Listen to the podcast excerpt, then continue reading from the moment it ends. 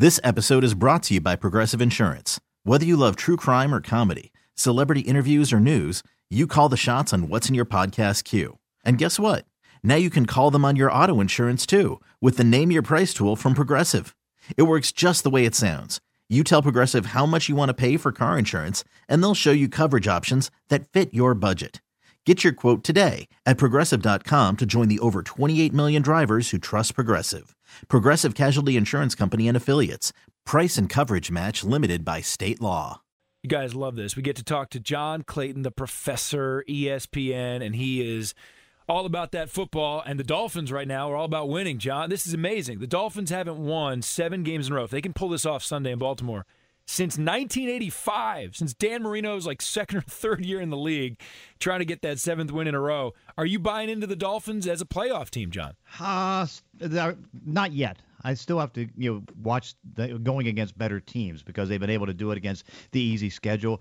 We kind of predicted that they would be able to go on a nice run here, but this is going to be the big test, and you got more tests coming up because uh, the the idea if you're going to make the playoffs is obviously it's going to be a wild card because they're not going to catch the New England Patriots. It's just a matter can you catch the teams in the AFC West?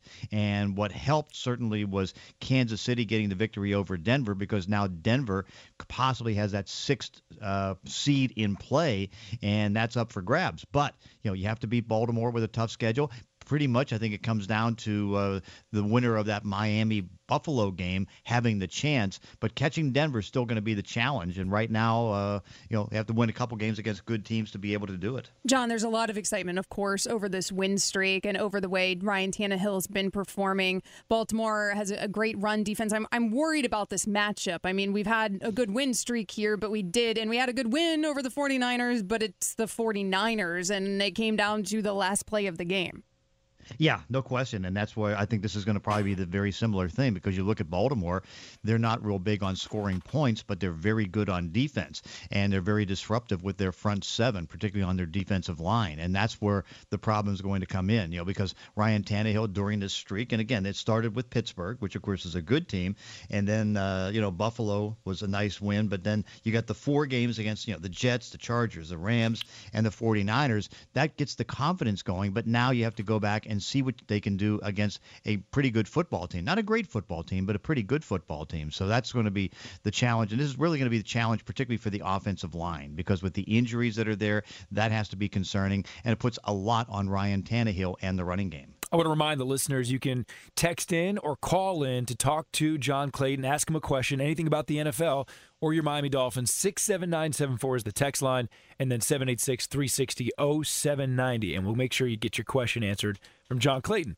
When it comes to Ryan Tannehill, we keep hearing about Adam Gase, quarterback whisperer, and Tannehill's better and he's improving. Hey, last six games, nine touchdowns, one interception. Can you give me something specific that you've noticed watching Tannehill that is improved? I think what was the the predictable thing that Adam was going to try to do, he just looks better in control at the line of scrimmage. I think certainly the fourth quarter accuracy, the, what he's been able to do in fourth quarters is good because that's what need what needs to happen from good quarterbacks. I mean, you take control of games in the fourth quarter and then you pull out the victories, and I think he's done a good job there. But I think what you can see is that Adam does such a good job of one building the confidence of the quarterback, and then two allowing that quarterback to go make the adjustments and show more leadership at the line of scrimmage, and that's what he did with Jay Cutler. Certainly, you know, he didn't have to do too much with Peyton Manning, but he worked well enough with Peyton Manning to be able to do that. So uh, you can see a, a little bit more variety, I think, in the offense, and you know, he's also been able to cover for uh, some of the offensive line problems and be able to you know, avoid some of the hits that you might have. Looking at the NFL, some of the NFL power rankings this week going into week 13, the Dolphins seem to be around 10th for people sitting behind quite a few 7 and 4 teams like the Falcons, the Lions, the Broncos, all those teams rating better, but the Dolphins rating uh, uh you know above the Ravens. Is that where you'd put them as well? Ah, uh, maybe because I guess I'm not totally sold on Baltimore yet. Uh, you know, what you look at is that they their offense has just been really reasonably disappointing because they haven't had a real consistent running game. They've had some injuries themselves on the offensive line. Joe Flacco has been throwing shorter than he normally throws, which of course is a little unusual. So, uh, and I think in many ways, yeah, you probably do because with the with the winning streak, you put them over there. But of course, uh, this is now the matchup that really starts to determine where this Dolphin team is. Every time I keep seeing Seattle, I think that they're coming back and they're making their way back to that Super Bowl push.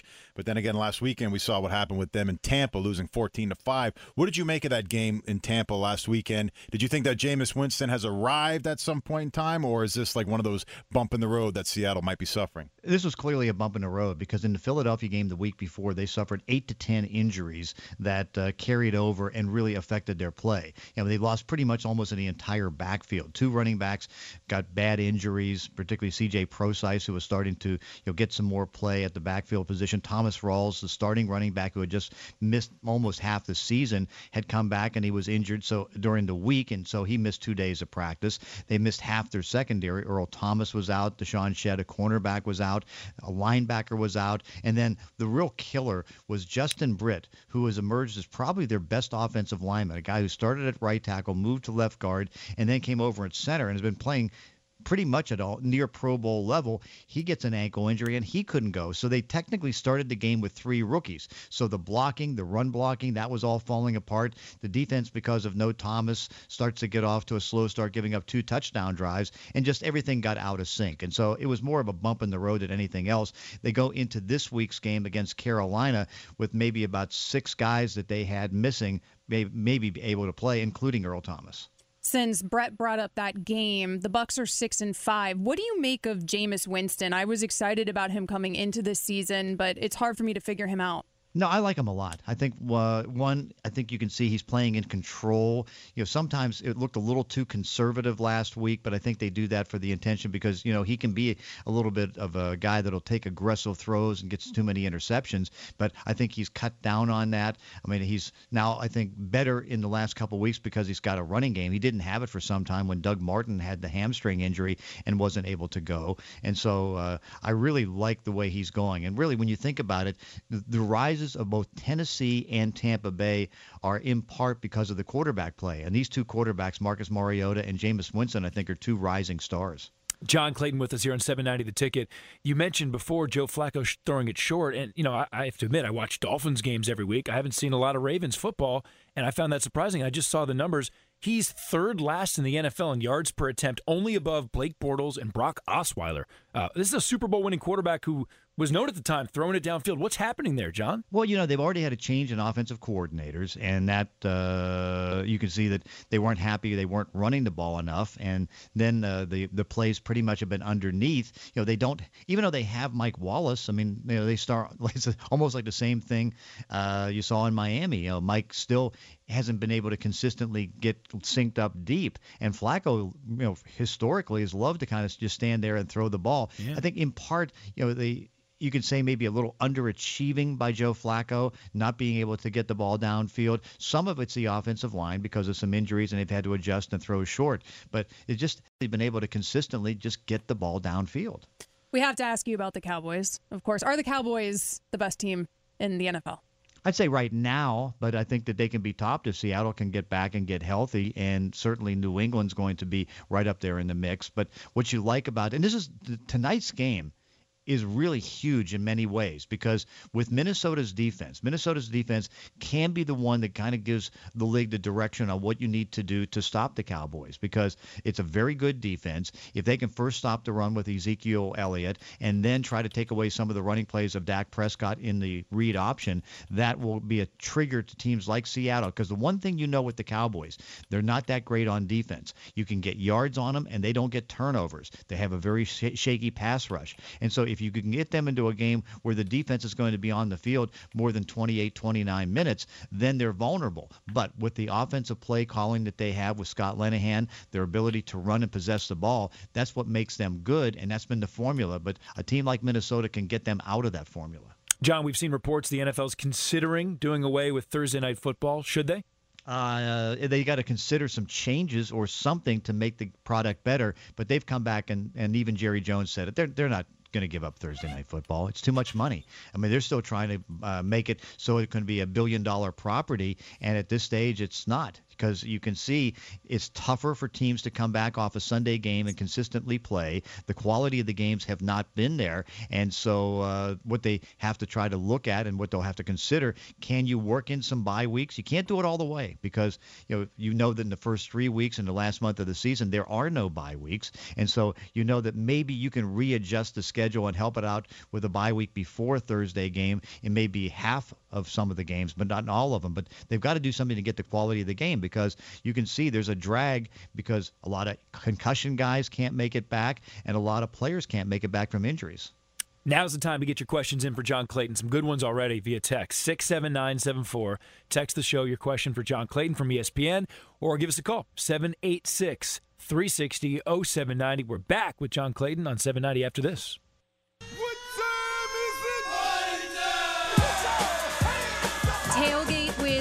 Romberg. Win the ultimate tailgate experience from Sedano's and party with Romberg. Each week, upload a photo of your tailgate to Instagram using the hashtag Romberg's recipe or upload it to our website at ticketmiami.com. Each week, Romberg will pick one qualifier who will win a $50 gift card to Sedano's. Grand Prize winner gets tickets to the Dolphins game parking and the ultimate tailgate with the Brett Romberg. Food provided, of course, by Sedano's at the December 11th Arizona Cardinal game. And John, if you are in town and you're waking up from your big night at Live nightclub on the beach, I, I cordially invite you to that game as well. Very nice of you to do that. Thank you. You're very John welcome. John strikes you as, as a live guy more hmm. as opposed yeah, to Yeah, but John doesn't show up He's until more at of a least no, he doesn't show up at least until space, two thirty really. Two thirty three. That's when John goes ahead and gets the outfit, lays it out on the bed, and gets his hair ready to go, and he's in the club probably three thirty strong, ready for closing hours at around five or six. My guess. Timing is everything. That's that's perfect answer. Tootsie's postgame. Um, moving on. now, John, really glad to have you back. Second segment. John Clayton answering your questions here on 790 The Ticket. And this one's a good one. I'm actually interested in this.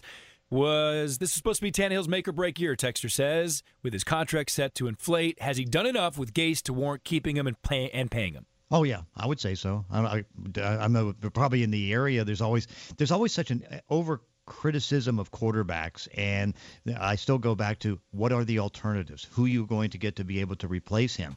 And I think the fact that uh, you know they are winning, they're seven and four. You know he's been able to move the football, sure. And I think you know what's helped him has been the running game because uh, just having a running game, you know, you don't have to have as much pressure on Ryan Tannehill. And I think there's a balancing act that's very, very important. So I think that he's definitely done enough because you look at that market. I mean, first off, the draft is going to be disappointing for trying to get a quarterback. There's not really a top five quarterback that is going to be drafted. More of guys in the first round, second round, mid first round. So no, I think that uh, he's done enough because again, if you don't like him, who are you going to get to replace him?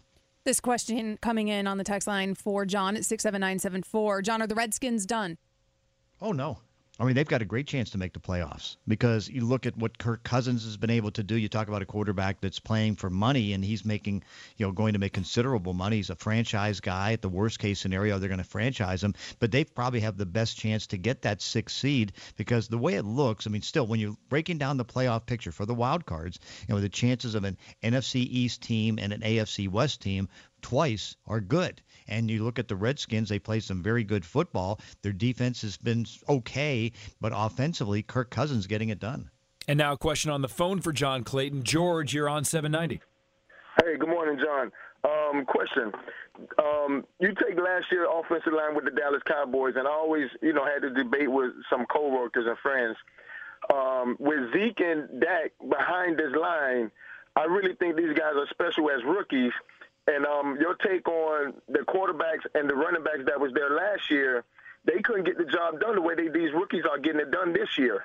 No doubt, and it's, it's a great combination. And both uh, Dak Prescott and Ezekiel Elliott will get some considerations, probably not winning it for MVP. But when you put together just that whole formula, it's working so well. You know, a couple years ago when Tony Romo was handing off to DeMarco Murray, that was a good combination that got them to 12 wins. But now, which I, you can see is even more out of this offense. Dak is just amazing. He's kind of like a young Russell Wilson in the sense that he just doesn't make mistakes. And every time he's uh, looking downfield on a handoff or a throw, he's always trying to make sure he gets the right play. He's smart. Elliott has just been so durable. I think they they've got to make one consideration though. Starting tonight and maybe uh, or next week, they've got to start lightening the load because if you don't want to wear out Ezekiel Elliott, because it's one thing to ride that 400 touch season uh, which is a lot, but it does wear you down. And but I think right now the combination works so well. And you're right. Last year they didn't get enough out of the running game, and that's what hurt them. John, we have time for just one more question. We're getting a, a, lot of questions about the Raiders. What are the, you know, are they going to make the Super Bowl? And a texter asks if they do very well this season, does that help them stay in Oakland?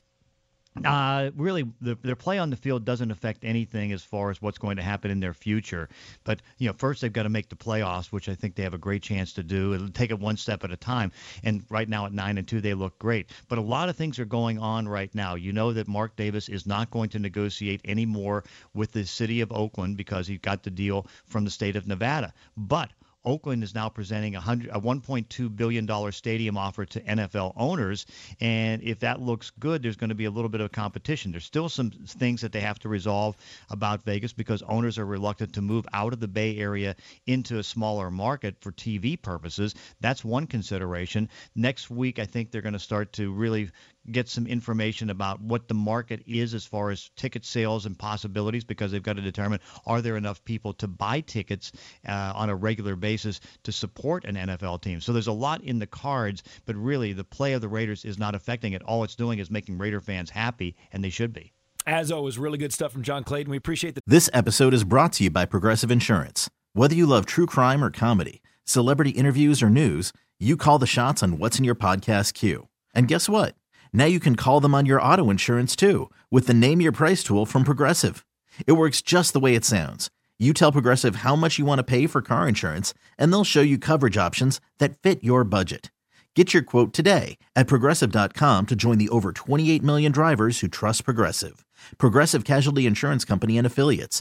Price and coverage match limited by state law.